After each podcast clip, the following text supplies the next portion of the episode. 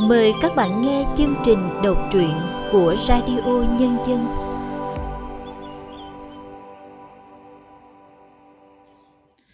Xin chào các bạn đang đến với chương trình đọc truyện của Radio Nhân dân.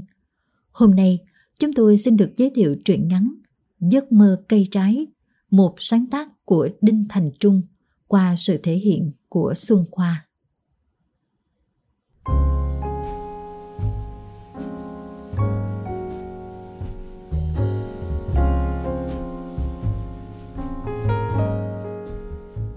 Nhạc sập sình từ đầu kiệt dòng dạo. Nhạc ầm ầm, dồn dập từng cơn. Khu vườn cây ăn trái của ông hai sau rộn ràng đến vậy? Rộn ràng từ nhịp đập xót xa, uất ức trong tim tôi.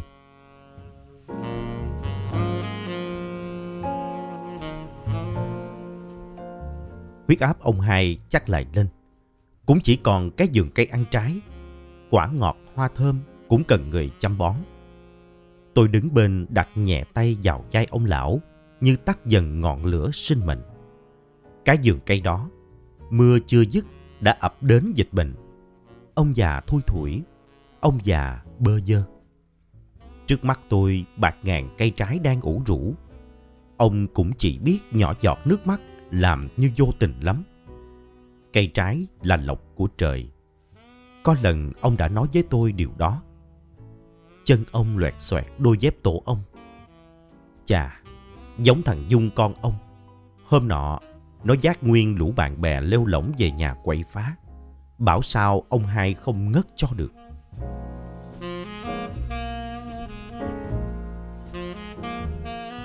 Nhà ông có một khu vườn đầy nắng. Cũng nhờ mấy bóng cây đó đu đưa xanh mát, nên tôi mới trôi qua tuổi thơ êm đềm, rồi bình yên tốt nghiệp cố lắm cũng hết tú tài. Có lẽ tôi muốn sống cuộc đời xưa cũ. Có lẽ tôi không nên sinh ra ở thời đại này. Khu vườn gian tán lá rộng che nắng che mưa. Đủ cho một thằng bé không thân thích, không quen biết, vẫn dám mò đến xin trái, nằm chơi. Cũng vì có thằng Dung, tôi gặp nó vài lần. Nó thật sự muốn kết bạn với tôi. Nó thương tôi không gia đình thì tao coi ông già mày là gia đình đây. Đừng điên, ông có thương mày á cũng không coi như gia đình được. Mày nói đúng, ông mày chỉ coi giường cây là gia đình thôi. Kết cục của trận chiến bao giờ cũng là cả hai đứa bị thương. Nhẹ thì rách mặt, nặng thì gãy tay. Cái lần tôi đẩy thằng Dung rơi từ trên cây xuống. Kỳ lạ, ông hai lại mắng nó. Còn tôi chỉ bị phẩy tay một cái. Ông tính công tôi chăm cây. Ông thật sự coi tôi là gia đình. Không có câu trả lời đúng cho việc đó.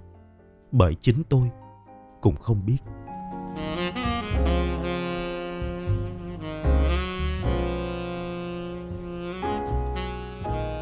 Đất lái thiêu phì nhiêu quá phải không em? Anh đang sống những ngày hỗn loạn. Ở đây, anh không thấy tương lai của chính mình. Bức thư tôi gửi cho người yêu tưởng tượng vẫn còn nguyên nước mực. Một cái quẹt nhẹ, mảnh giấy nhòe nhòe không nhìn ra chữ. Đến tận bây giờ, tôi vẫn coi đó như một mối tình gian dở dụng dại thuở thiếu thời. Cũng chỉ là cơn rung động thoáng qua trong quãng đời tuổi trẻ. Tôi hồn nhiên cùng cây trái, lướt dưới bóng tán lá mát xanh. Khuôn mặt nhỏ xinh hiện lên cùng mấy sợi tóc mai lòa xòa dương vấn. Sao mà tuyệt vời quá! Em và cây. Em cùng hoa lá. Cuộc đời cũng chỉ hạnh phúc thế là cùng. Hạnh phúc trong tưởng tượng của giấc mơ điên rồ nhất. Đó là dùng đất giản dị, nhưng lại đủ cuồng vọng đối với cuộc đời một người như tôi. Trong cơn mê dại, tôi đã cào cấu tất cả những gì mình trông thấy. Cả vườn cây bỗng hóa thành màu xám. Xám của lá cây mục. Khoảng trời trước mắt dường như bị thu nhỏ lại bằng mỗi bàn tay. Tôi giang cánh tay đầy vết sạn chai, nắm lấy dùng trời mơ ước. Dùng trời mở ra sau những đêm mơ mộng. Dùng trời của trái cây. Nó sẽ lấp đầy cái bụng lúc nào cũng đói. Và ẩn sau tán lá, nụ cười ai đó nếu giữ niềm vui sống trên cuộc đời. Cỏ xanh mọc um tùm. Thứ cỏ dại trồng cây lúc nào cũng phải nhổ đi. Giờ trở thành vua của loại thực vật. Bóng nắng êm đềm rủ xuống mảnh đất phì nhiêu. Món quà tặng vô giá của thiên nhiên cho con người. Nay chỉ còn bỗng rác đôi môi, khoe mắt.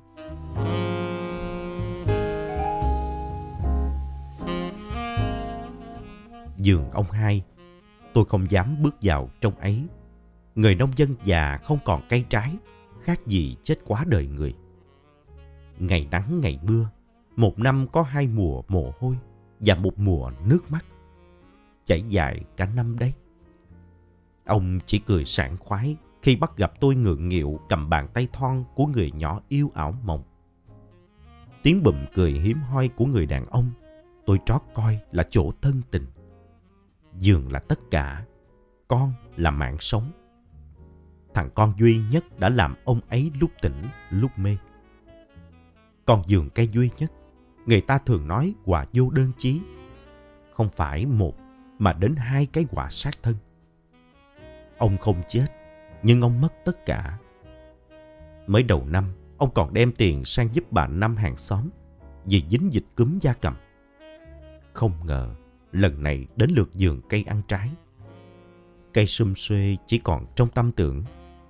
Cây như bạn, chết trong lòng một mảnh lớn không thể đếm đo. Tôi là dân ngụ cư, tôi không cảm nhận được nỗi đau ấy. Chỉ biết, dân Bắc chuyển vào không phải cái gì cũng thấm. Ngày đầu tôi đến, ông hai đặt cái rầm nồi lẩu mắm nứt mũi, rồi kêu bay ráng ăn cho khỏe. Thằng Dung cười khinh khỉnh. Hồn dưới nó đã đi theo tiếng gọi cái tên Sài Thành. Cũng là, thằng bất cần lại nghêu ngao bài cổ nó tự nghĩ ra hay đến thế. Chốn đô thành qua lệ, không hấp dẫn chí tài trai. Xiên xích cuộc đời tự do sau giữ chân mảnh hổ. Nó làm mảnh hổ thật. Ông hai dạy tốt đến đâu cũng không cản được nó lại lời ra tiếng vào. Do ông chăm cái giường cây quá, ông cũng phải lo. Do thằng Dung cả. Nó đã lớn, nó muốn làm gì thì làm. Quậy một bữa chưa đủ, nó quậy hai bữa. Đến lúc không còn tính người, nó tính chuyện chiếm đất của cha. Ừ thì tôi cũng chỉ biết thế. Tôi đâu phải máu mũ ruột rà. Đúng là ông hai tốt với tôi. Thằng Dung coi tôi như bạn Giờ tôi theo ai? Mày đi cùng tao vô băng. Làm ít chơi nhiều. Nó nói với tôi thế đấy. Bên cạnh nó là hàng cây đang bị dịch bệnh tàn phá. Chà chà, mày xem. Đằng nào cũng chết hết. Ông già làm cũng lắm được vụ này. Tôi không chịu nổi những câu thằng con trời đánh hé ra sau lưng bố. Ông hai mà nghe thấy chắc cầm dao rượt nó. Nước lên, cây rủ dần, lá héo rơi xào xạc. Thằng Dung vẫn muốn nuôi mộng làm mảnh hổ. Nó như trái sầu riêng ở cái đất lái thiêu này. Cố chĩa ra những sợi gai tuyệt vọng cho một tương lai vô định. Nó háo hức, nó đam mê sống một cuộc đời khác. Cuộc đời không phải dậy sớm chăm cây. Cuộc đời không rách da rớm mũ. Cuộc đời không mất ngủ nghỉ suy. Rồi không biết loại cuộc đời gì sẽ chờ đợi khi nó xa chân vào chốn giang hồ. Mày tính xem tao bán chỗ này được bao nhiêu? Ông hai hỏi mà không đợi câu trả lời. Gương mặt sạm đen khắc khổ không cảm xúc. Tôi biết ông đã chết trong lòng. Bán cũng đâu ai mua. Không ai muốn nhảy lên một con thuyền rách. Cái câu miệt thị đó lại phát ra từ miệng thằng Dung như trêu tức cha của nó. Ông hai không buồn rượt theo, chỉ ngồi bệt xuống đất. Ông khổ nhiều quá rồi, đến chặng cuối cuộc đời lại thêm mất mát. Giường ngập, nhìn không thấy nhưng rễ cây chết rồi. Mùa trái chín, đúng ra là mùa trái chín phải không? Ông hai nói với tất cả sự chua chát rồi lặng lẽ lắc đầu. Ngày đó, bên nồi lẩu nghi ngút khói, Ông hai với chút hơi men thao thao bất tuyệt về quyền thoại cây trái lái thiêu. trái ngọt quá thơm, làm người lớn cũng hóa thành đứa trẻ háo hức. Người nông dân già đã nếm trải bao sương gió sự đời, chắc cũng đủ tự hào kể cho con cháu nghe về quãng đời vất vả. Dùng đất chết, chua chát quá. Đất đã nuôi cây lớn, người chăm cây, rồi cây cho trái trả ơn con người. Hẳn tôi muốn nghĩ như thế. Nhưng con người chứ chẳng phải ai khác đã phá vỡ thiên nhiên để rồi nhận lại trái đắng này đây. Dường cây đã chết. Không, đúng hơn là đang dần biến mất. Giống một tội nhân bị tra tấn đến chết, chịu nỗi đau đớn tột cùng. Sầu riêng gai gốc đến vô tận, còn một ruộng từ bên trong. Đất mẹ, thứ duy nhất nuôi dưỡng cây trái ngọt lành, lại không thể sinh sôi, đem đến hy vọng cho mảnh giường nổi tiếng mấy đời. Trong mắt một người như tôi, tình cảm của những người như ông hai có chút gì đó quá khích. Nhưng dần dần nó lại dịu dàng, nồng ấm. Cũng phải thôi, khi con người tìm thấy sự hòa hợp với thiên nhiên, họ có thể cho ra những sản phẩm gian bóng một thời. Đất mất gần hết rồi, cây mất gần hết rồi, người ta thì phá lô bán đất cất nhà. Tiền cả đấy. Chẳng phải cứ làm theo lời thằng Dung sẽ có tiền, có cuộc sống sung sướng sao? Đến bây giờ, ông hai vẫn kiên quyết từ mặt thằng Dung dù rất yêu nó. Tôi biết ông không yêu vườn cây hơn con trai mình. Ông không quý đến mức phải bỏ con trai. Ông chỉ nuốt lòng bỏ đi thứ tình yêu gắn bó một đời.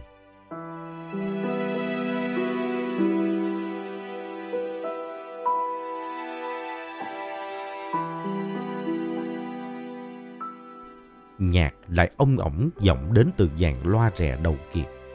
Quán thằng Dung. Nó chẳng cần đợi đến khi ông hai bán đất. Nó muốn sống theo cách của mình. Nắng vẫn chiếu xiên từ đầu kiệt. Khu đất vốn có nhiều nắng lắm mưa.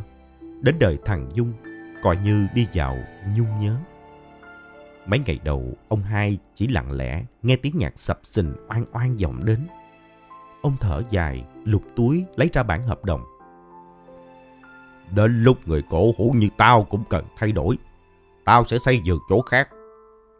Trước mắt tôi bỗng biến ra toàn màu trắng. Cây trái từ đâu mọc lên, che kín cả khoảng trời. Ông hai đi đi lại lại. Tôi vui sướng ôm một trái bưởi, trái sầu. Chỉ cần niềm vui hạnh phúc thế thôi. Rồi cưới một cô vợ chẳng cần quá đẹp mà dễ thương. Rồi thằng Dung hồi tâm chuyển ý, tránh xa đàn đấm rượu chè giấc mơ đó quá lớn hay quá xa xôi? Kệ, không nghĩ đến nữa. Hai chú cháu cứ sắn tay, đổ sức với mùa nắng, mùa mưa, đất lái.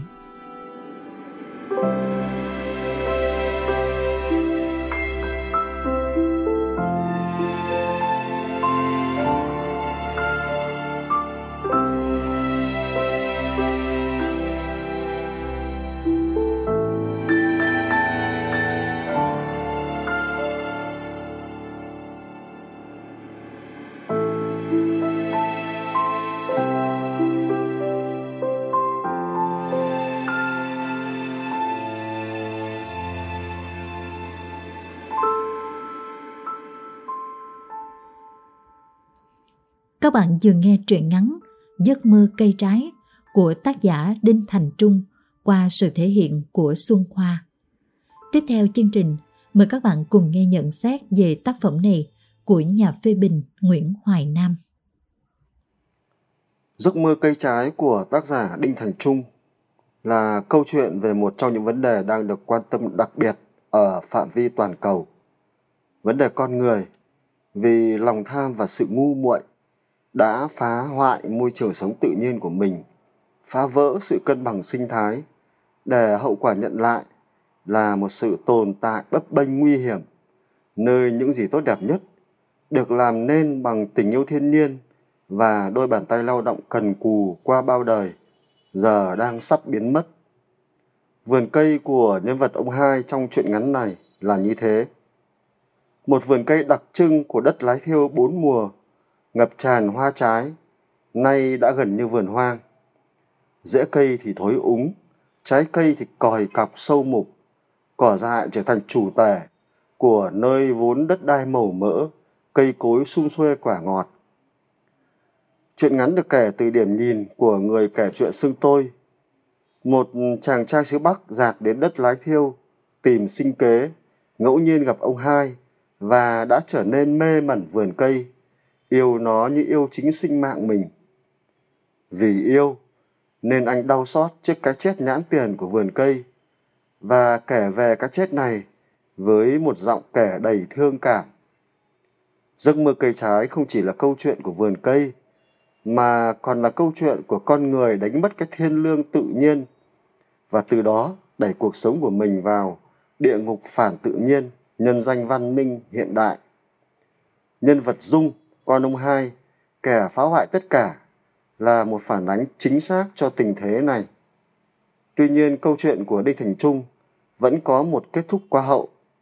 Khi rốt cuộc ông hai quyết định xây một cái vườn mới, thì hy vọng đã được thắp lên. Trước mắt tôi, bỗng biến ra toàn màu nắng, cây trái từ đâu che kín cả khoảng trời.